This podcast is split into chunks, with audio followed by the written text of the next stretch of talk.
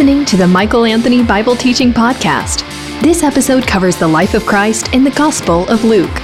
You can enjoy more messages like this with the free Courage Matters app, available in your App Store. If you'd like to request Michael for an interview, guest appearance, or as a keynote speaker for your event, click the Invite tab on the Courage Matters app or on CourageMatters.com. Open your Bible to Luke chapter 22, beginning in verse 31. Luke chapter 22, beginning in verse 31. There's a setting here in which these words take place, in which this passage of scripture takes place. It's the Last Supper. And typically what happens with you and me as time passes, we tend to forget some of the other things that took place in the midst of the Last Supper. For example, in John chapter 13, Jesus takes off his outer garment and he stoops down and he washes the feet of the apostles. And Peter actually rebukes him and says, Lord, you're not going to wash my feet. And Jesus has to put him onto the right path again, as Jesus always is doing in my life, as he's always doing in your life, in the life of every disciple. Jesus is always taking us from what we think needs to happen to what God knows needs to happen. But that takes place, the foot washing takes place in the setting of that Passover Seder, what we call the Last Supper. And in the midst of that as well, if we looked at Luke chapter 22, in fact, we did do that. There is a dispute or an argument that takes place about which one of the mere mortals is the greatest among them. I mean, it's the irony of ironies that Jesus is pouring himself out, talking about the Last Supper, talking about this is the bread symbolizes my body. This is my body broken for you. And this is the wine symbolizes my blood, my blood poured out for you. And it's in the midst of that setting that a debate actually gets underway about which one of them is the greatest. And it's insane and it's ironic and it's classic. And it helps us understand that we too could be tempted to think that it's really about you or it's about me, it's about one of us compared to another, and we could lose sight of the calling of every single disciple, which is to exalt the great one, Jesus Christ.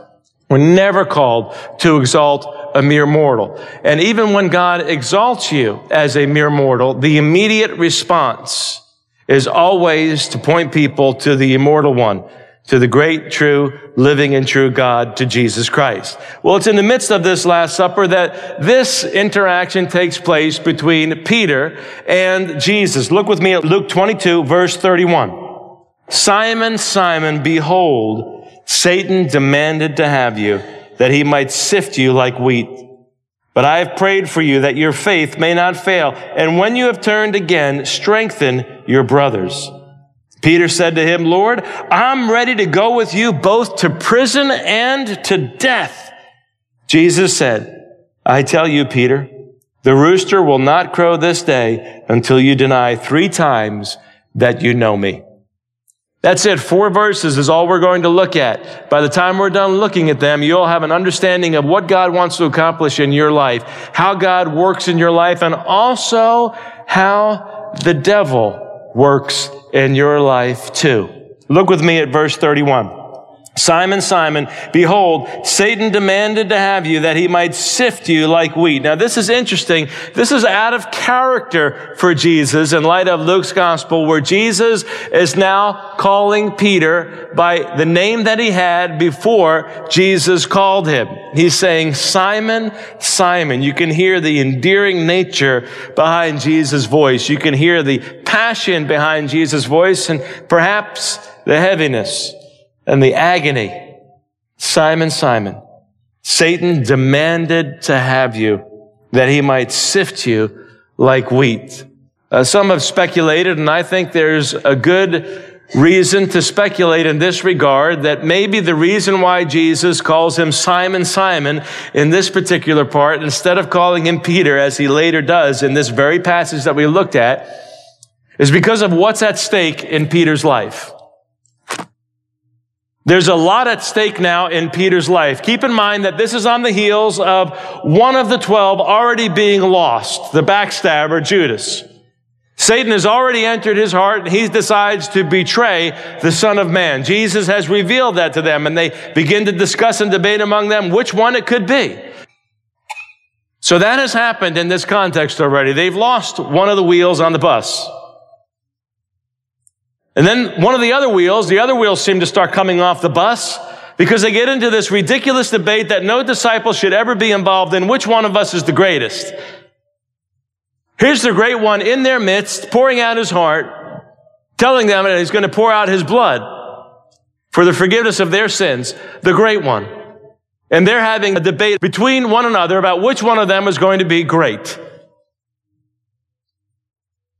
So it's in this context that Jesus says to Simon Peter, Simon, Simon, Satan has demanded Satan stomping his foot. That's the imagery here that you would get if you understood the original word that's used here. It's only used here in all of the New Testament. You can imagine a child who knows that there's candy to be had and being refused the opportunity to get the candy, stomping his foot, stomping her foot, throwing a tantrum, demanding to have some of that candy. This is the imagery that's portrayed here of the adversary, the accuser of brothers and sisters in Christ, the devil. Satan. That's what the word means. It means adversary. He's going out of his way being quite emotional, being quite impassioned. He is demanding something of God. And what he's demanding is that every single one of the apostles is sifted like wheat. The word that's used there is a plural. In verse 31, Simon, Simon, behold, Satan demanded to have all of you, that he might sift all of you like wheat. And then when we get to verse 32, the singular is used, but I have prayed for you, Peter, that your faith may not fail. And when you, Peter, have turned again, strengthen your brothers. It's interesting here. Peter then says, Lord, I'm ready to go with you both to prison and to death. And Jesus demonstrating a very clear ability to know the future. It's called omniscience says these words. I tell you, Peter, the rooster will not crow this day until you deny three times that you know me. Imagine that being told ahead of time. Listen, be so overconfident in your capability. I'm telling you that this is your future. This is part of your future in me. It's not pleasant.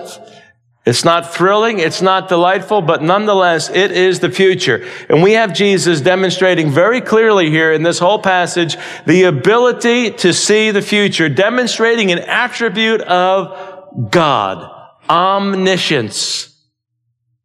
He's also demonstrating the ability to see things behind the scenes in the course of our daily struggles.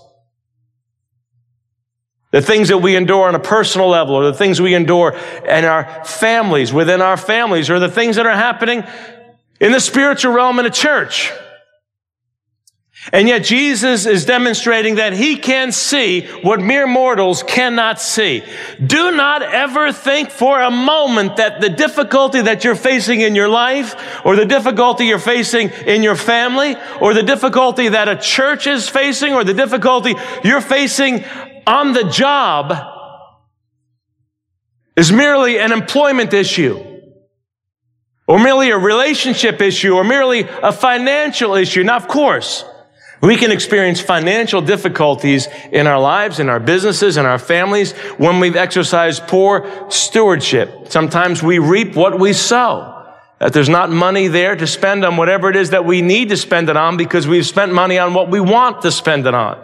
And one of the things you need to do and I need to do as a disciple of Jesus Christ, as followers of Jesus Christ, is learn to make a distinction between our needs and our wants. But Jesus helps us understand. He's helping Peter understand.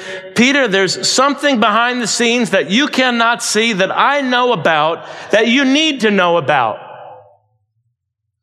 Because this is part of your future. It's going to be part of your testimony. It's going to be part of your story. And one of the things that we understand here is the role of the adversary, to be adversarial, to come against, to oppose the person of God. and the plan of God and the people of God. That's what the adversary does. That's what Satan does. That's the way he operates. That's what he does. And so if you're somebody who's concerned about God, if you're somebody who's concerned about the plan of God, if you're one of the people of God, then you automatically by default, I automatically by default come into the crosshairs of the adversary. You become somebody worthy of being opposed. Look with me at Job chapter one. This is not the first time that we see the devil appear by any stretch of the imagination. He's throughout the Bible, but in the book of Job, in chapter one and chapter two, we see some things behind the scenes that help us understand a thing or two about why good people suffer. Why do the righteous suffer? Now, when I mean good, I mean good as one mortal compared to another. We know compared to God, nobody's good. We know that compared to God, nobody is righteous. The book of Romans says there's none righteous. Nobody does good. But here in the book of Job, we see very clearly that Job is said to be a righteous man. When we get to the account of the flood, and the Bible talks about in Genesis about Noah, says he's a righteous man. It does not mean without sin. That's not what righteous means. It means that somebody can be so about the person of God and the plan of God. They can be one of God's people to such a degree that everything in their life revolves around the person and the plan of God. That's what it means to be righteous, biblically speaking. Whenever we see somebody in the Bible who's said to be righteous, it doesn't mean that they are without sin. It means that they are all about their God and making sure that everything in their life is revolving around God. And Job was such a person. If you read the account in the book of Job, you see that Job was so righteous that he even, look at verse 5, it says, When the days of the feast had run their course, Job would send and consecrate them. He would rise early in the morning, offer burnt offerings according to the number of them all, his family. For Job said, It may be that my children have sinned and cursed God in their hearts. Thus Job did continually. So he's a righteous man concerned about the, even the potential of one of his family members sinning. That's the kind of I'm all about God's business man that Job was. And so is it a coincidence that we see the adversary coming to oppose the person of God and the plan of God and the people of God through God's servant Job. Look with me at Job 1 verse 6. Now there was a day when the sons of God came to present themselves before the Lord, Yahweh, the covenant name of God, and Satan also came among them. The Lord said to Satan, From where have you come? Satan answered the Lord and said, From going to and fro the earth and from walking up and down on it. And the Lord said to Satan, Have you considered my servant Job? That there is none like him on the earth, a blameless and upright man who fears God and turns away from evil? Then Satan answered the Lord and said, Does Job fear God for no reason? Have you not put a hedge around him and his house and all that he has on every side? You've blessed the work of his hands and his possessions have increased in the land. But stretch out your hand and touch all that he has and he will curse you to your face. And the Lord said to Satan, Behold, all that he has is in your hand. Only against him do not stretch out your hand. So Satan went out from the presence of the Lord. And then when we get to chapter 2, verse 1, we see this kind of a scenario repeated again. Again, there was a day when the sons of God came to present themselves before the Lord, and Satan also came among them to present himself before the Lord. If you are concerned about exalting God, the God of the Bible, the living and true God, you become an object of attack. If you're concerned about the agenda of God, you become an object of attack. If you want to be one of God's people who's advancing the agenda of God and seeking to exalt the glory of God, you become somebody the adversary will come against. And this is what we see happening in Luke 22 with Simon. You see, what seems to be at stake here is the very apostleship of Peter. Whenever we see the adversary, whenever we see Satan appearing in the Bible, he's always trying to incite faithlessness. That's what he does. He tries to incite faithlessness. He tries to get you and me from exalting the living and true God. He tries to keep you and me from participating in the plan of God. He tries to keep you and me from acting like one of God's people who are sold out for the glory of God and the plan of God, who are doing the kinds of things that people do when they're interested in the glory of God and the plan of God. And it seems like what Jesus is doing here by saying, Simon, Simon, listen, behold, what's at stake here is your ability vocationally to be an apostle. It happened to Judas. It just might happen to you. Satan is asked not only to sift you, Simon, but every single one of you. And if that was the enemy's objective for all of the apostles, you better believe it's his objective for every single one of us. Look what Jesus says. He reveals what's at stake here in verse 32. But I have prayed for you that your faith may not fail. And when you've turned again, strengthen your brothers. It's amazing the foresight that Jesus demonstrates here. And Jesus does not revoke his calling upon Peter.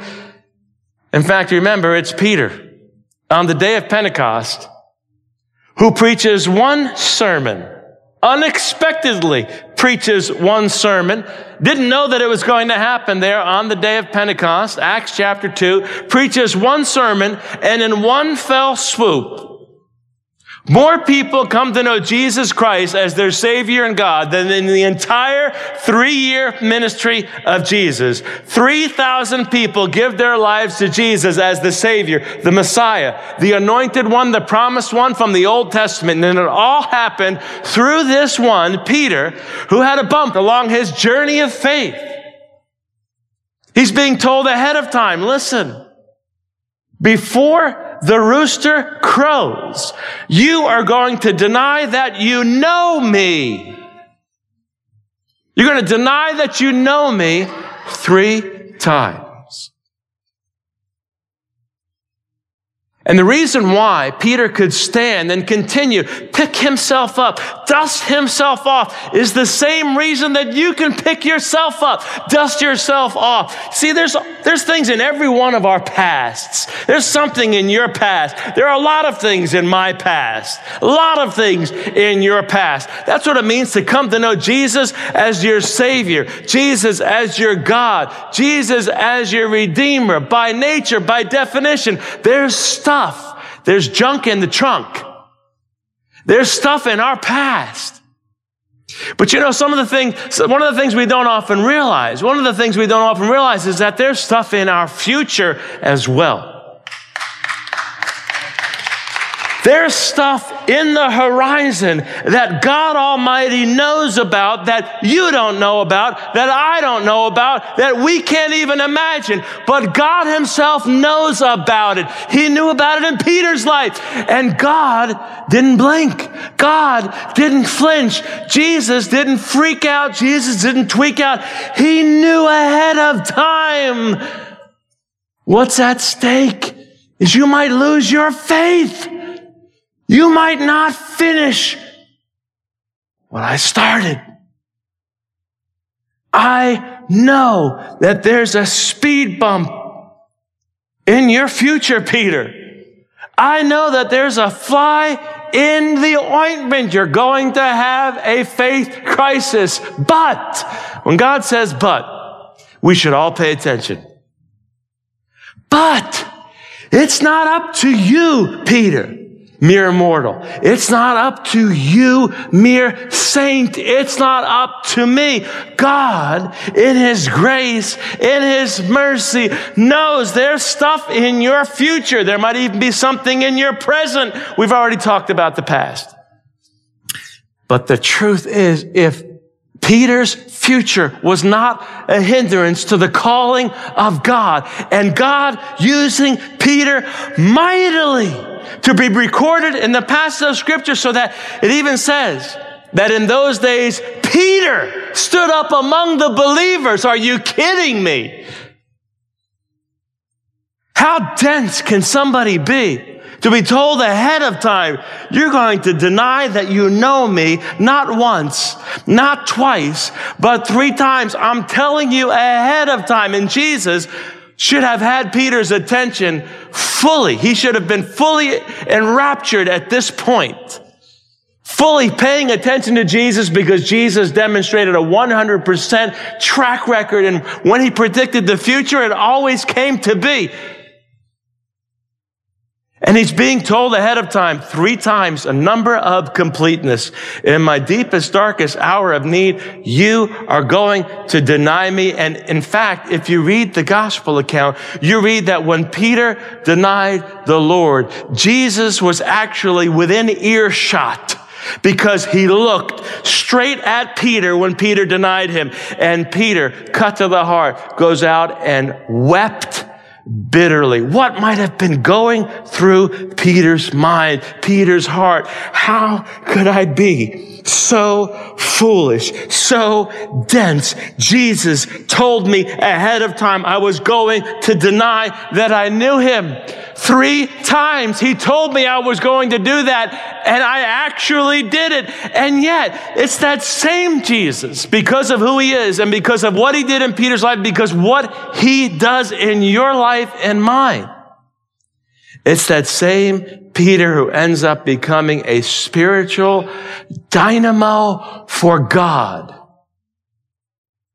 there's no such thing as a person who's a spiritual dynamo for God who does it in their own human strength. Not one of us. Never was, isn't now, never will be. None of us will ever be a spiritual dynamo for God in our human strength. It takes the intervention of somebody other than ourselves to get us to say things we otherwise would not say, to cause us to do things we otherwise would not do, to become people we otherwise would not become.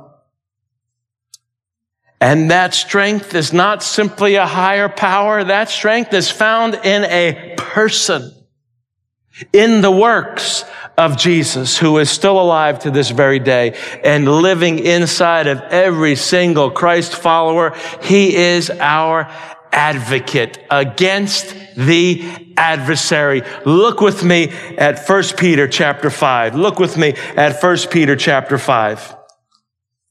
In verse 8, Look at these amazing words of scripture. Be sober minded. In other words, don't act out of your mind as if you're drinking. Have a few drinks and you start to act and think differently than you otherwise would. And what Peter is reminding us, keep in mind that this is Peter writing this. It'll become incredibly significant. The author of this verse of scripture, of these verses of scripture, it's Peter for good reason. Look what he says. Be sober minded. Be watchful. Your adversary, the devil, proud prowls around like a roaring lion seeking someone to devour.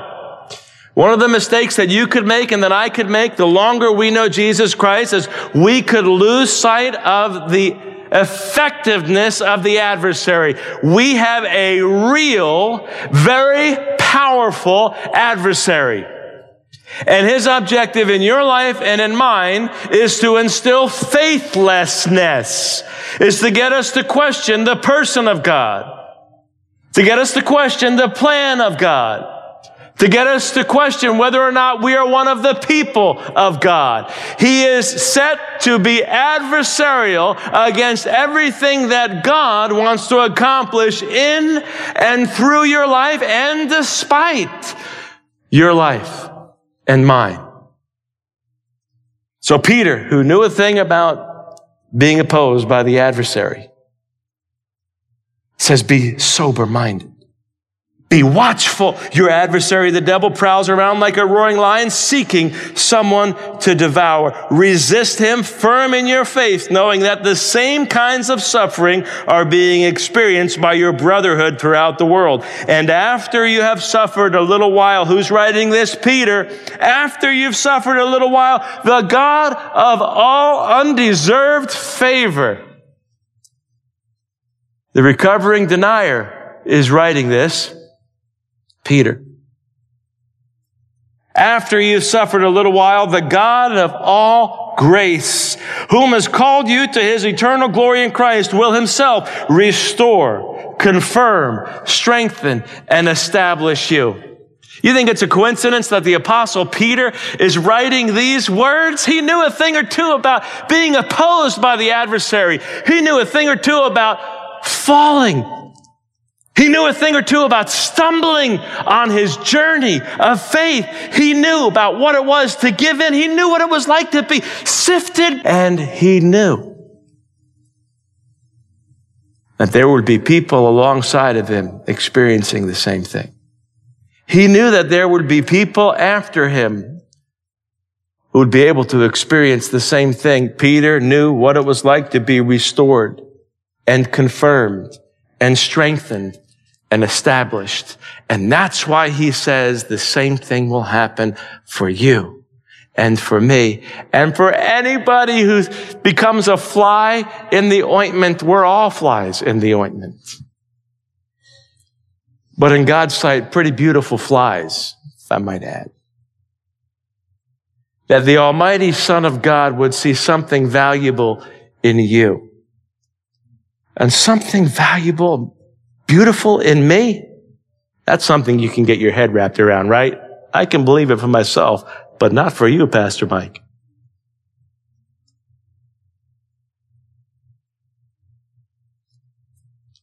That God would pay the priceless gift of his son in exchange for your life, in exchange for mine.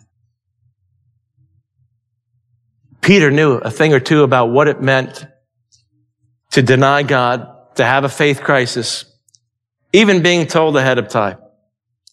And Peter knew a thing or two about what it was like to be used mightily by God in spite of that. And that is really the story of every single disciple. It's your story and it's mine. You come to know Christ today. It's going to be your story too. God will use you despite despite the times when you will be a fly in God's ointment. God will use you despite the moments when you will not have the human strength to go on. God will use you despite your faith crisis after faith crisis. God did not save you and have this understanding that the moment I save you, you will never stumble again. No, God saved you because apart from His grace, apart from His mercy, we would continue to sin, but have no forgiveness. That's how much God loves you. That's how much God loves me.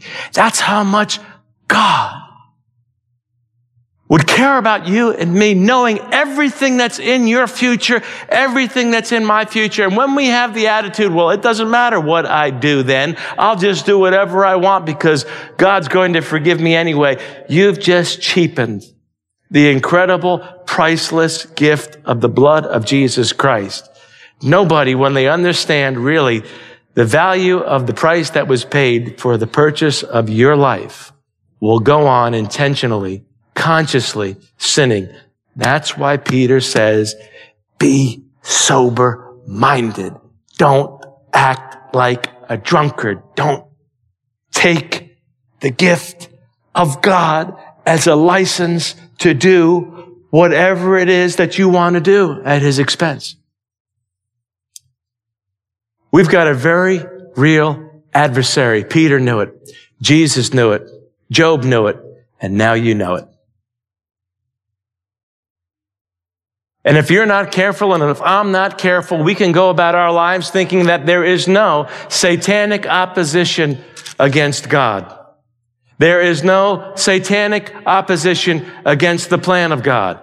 There is no satanic opposition against the people of God, but the Bible presents it with absolute clarity. You make up your mind to follow God and to exalt Him, you will be opposed by the adversary. You make up your mind to be one of God's people who acts in a way and has all of your life revolving around the glory of God and the plan of God, and you will, by definition, be opposed by the adversary. It happened to Peter. It will happen to you. It happens to everybody who is about the will, the plan, the purpose, the glory of God. And it's enough to make us quake and shake in our boots. Your adversary, the devil, roams around like a roaring lion looking for somebody to devour. Well, who can resist him? Who can come against him? In the flesh, you and I can't.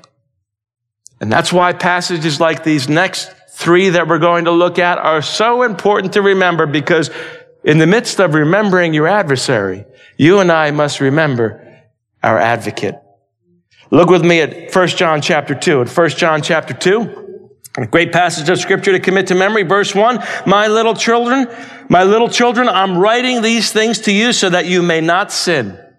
But if anyone does sin, we have an advocate with the Father, Jesus Christ the righteous. We have an advocate. What is an advocate? One who makes an appeal on behalf of another. Jesus is constantly making a favorable appeal to the Father on your behalf. Not because of anything you've done, not because of anything I've done, but because of what Jesus did on the cross. So when we sin, and it's going to happen, the good news is that we can confess our sin and he's faithful and just to forgive us our sin and cleanse us from all unrighteousness. First John makes that very clear. We have an advocate pleading our case, pleading your case, my case, any Christ follower's case before the Father. And Paul adds to that story in 1 Timothy chapter 2. Look with me at 1 Timothy chapter 2. Another great passage of scripture, great verse to commit to memory in 1 Timothy 2 verse 5. For there is one God, there is one mediator between God and men, the man, Christ Jesus. The only one spoken of in the scriptures who's not on earth, who is a mediator between God the Father and mere mortals, and that is Jesus. He's called the mediator. So Paul talks about it, John talks about it, and then the writer of Hebrews does it in Hebrews chapter 4, verse 15. Look with me at Hebrews chapter 4, verse 15. For we do not have a high priest who's unable to sympathize with our weaknesses, but one who in every respect has been tempted as we are, yet without sin. Let us then with confidence draw near to the throne of grace that we may receive mercy and find grace, undeserved favor to help in time of need. Look at that. The great high priest who's able to sympathize with every weakness. This is the idea presented in the scriptures of an advocate, a mediator, a go-between. And that's what Jesus was for Peter. And that's who Jesus is and what Jesus is for you and for me as a believer. So when we get to Luke 22, verse 32, and we read these words that Jesus said, they're driven home when Jesus says, but I have prayed for you that your faith may not fail. And when you have turned again, strengthen your brothers. You need to understand, we need to remember that in the midst of having a terrible adversary, a very effective adversary who's been around a lot longer than you and I have been around, we have an advocate who's pleading before God the Father on our behalf that God would be glorified through your life, that God would be glorified through your family, that God would be glorified through the church, that all around the world, God would be glorified. And the moment you give your life to Christ, you get the advocate pleading your case, more importantly, pleading God the Father's case on your behalf before the Father. It's amazing. Now look what Peter does here in verse 33. Peter said to him, Lord, I'm ready to go with you both to prison and to death. You've done this and so have I. When God speaks, we have a tremendous propensity, don't we, to not hear him the first time he said something. Simon, Simon, probably got Peter's attention. Why are you calling me Simon? You gave me a new name. Simon, Simon, I might end up calling you this if, if you blow it. All these past three years might be for naught if you blow it. Simon, Simon, Satan has demanded to sift every single one of you like wheat. To pull no punches, to take no prisoners, to throw everything, including the kitchen sink at you. This same Peter who would have seen Jesus cast out demons, sent by that same adversary.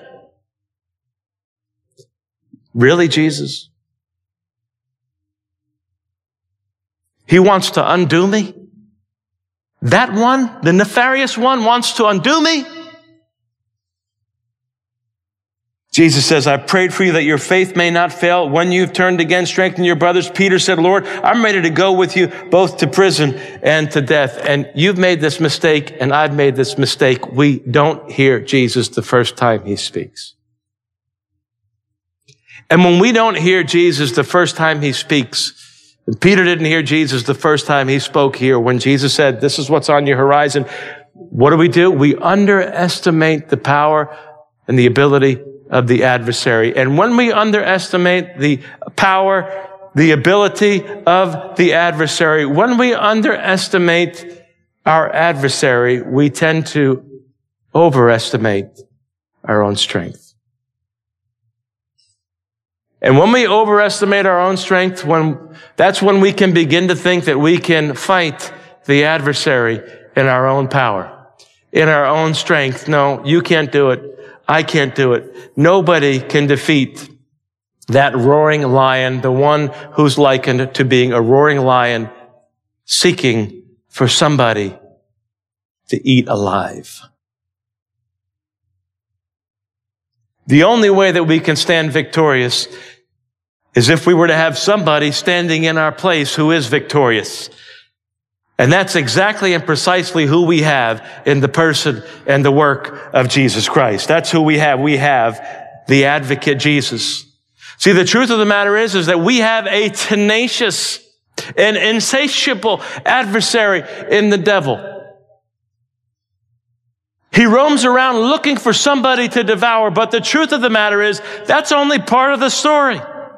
We also have a tenacious, loving, omniscient, omnipotent God who sees everything in our past, everything in our past, everything in our present, everything in the future, and also has a 100% successful track record in overcoming the adversary.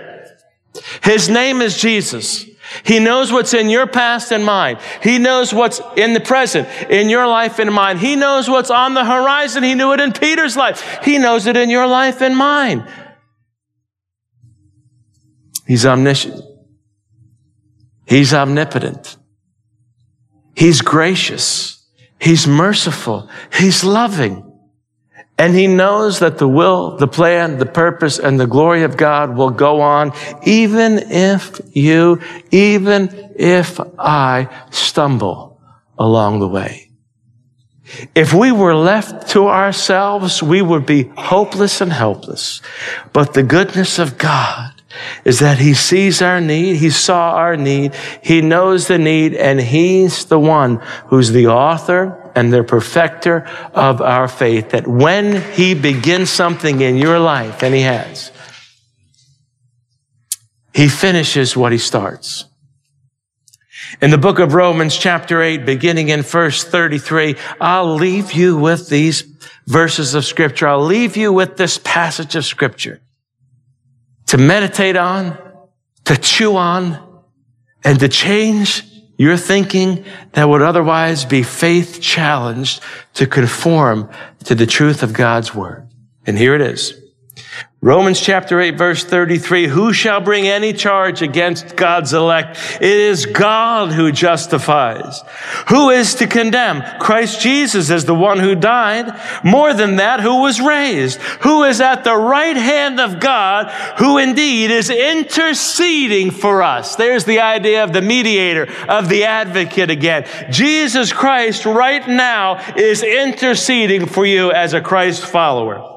Who shall separate us from the love of Christ? Shall tribulation or distress or persecution or famine or nakedness or danger or sword? As it is written, for your sake we're being killed all day long. We are regarded as sheep to be slaughtered. No, in all these things we are more than conquerors through him who loved us. For I am sure that neither death nor life, it's fine to applaud the glory and the goodness of God. I am sure that neither death nor life, nor angels nor rulers, nor things present nor things to come, nor powers, nor height, nor depth, nor anything else in all creation will be able to separate us from the love of God in Christ Jesus our Lord, who is our advocate.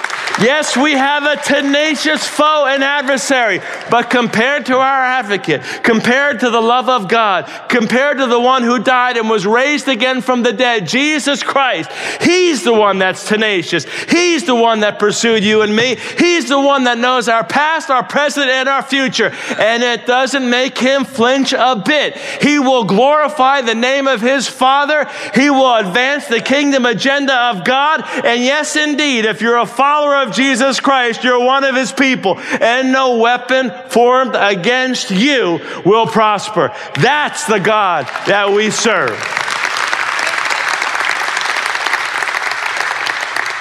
And you might be an Awana leader and wondering, is my work worth anything? Is what I'm doing, does it matter for the glory of God? Of course you're in the crosshairs. You might be a Sunday school teacher and you might say, what I'm doing doesn't really matter. Of course it matters. The adversary wants you to have a faith crisis and wants you to wonder and doubt and question the goodness of God, question the glory of God, question your usefulness to God. If you're a deacon, if you're an elder, if you're a pastor, of course you're going to be in the crosshairs because if you follow God, then the agenda of the enemy, the adversary gets thwarted and the agenda of God is advanced. If you're a homeschooling mother struggling to homeschool your children, and you wonder if your efforts mean anything, if they count for anything. You have to remember Malachi chapter 2 that God wants not just offspring, godly offspring. Godly offspring. And so your efforts to homeschool your children are worthwhile and they're valuable. And of course you're going to be in the crosshairs. And for those of us who are not homeschooling parents, you send your children to public school. Your work, you have double duty in some instances. Doesn't mean that all of the public school is bad. There are godly, good teachers in the public school system, and you will be in the crosshairs too. But you send your child to public school, you have to, when they come back into your house, you have to have discussions with them. You need to have discussions with them to find out if they are under attack, if their faith is under attack, if the adversary has been with them in the classroom. And of course, the enemy wants to get you discouraged. He wants to make you think that it's pointless. You can't afford to have your child home and homeschool your child. Guess what? God knows that the same way he knew what Peter was going to do on the horizon and it doesn't make God flinch at all. God knows your circumstance. God has the answer, and the answer is found in the advocate against your adversary, Jesus Christ. You teach your children. You disciple your children, whether in the public school or whether they're homeschooled. It doesn't matter. Whatever the case might be, whatever situation you're in, no matter how dire it might seem, no matter what your past is, you don't even know what the future is, but God does. He's given you, He's given me an advocate, and I'm not doing it justice. I'm not doing him justice. I'm not preaching it hard enough. I'm not making the case as strongly as I could. But you know what? Jesus Christ right now is appealing before the Father doing the adequate job and making the case before God the Father for you. He's pulling for you that God would be glorified in your life, that God would be glorified in your family, that God would be glorified in this church for such a time as this. Jesus is your advocate. He cares about you. He's interceding for you. He's pleading for you and he's pushing back the adversary every single step of the way. You've been listening to the Michael Anthony Bible Teaching Podcast. If you enjoyed this message, you'll love Michael Anthony's Courage Matters podcast, where he focuses on leadership, relationships, and world events. To learn more, visit CourageMatters.com or download the free Courage Matters app. Interested in requesting Michael for an interview, guest appearance, or as a keynote speaker for your event? Click the Invite tab on the Courage Matters app or on CourageMatters.com. In the meantime, keep looking up. There's no place else worth looking.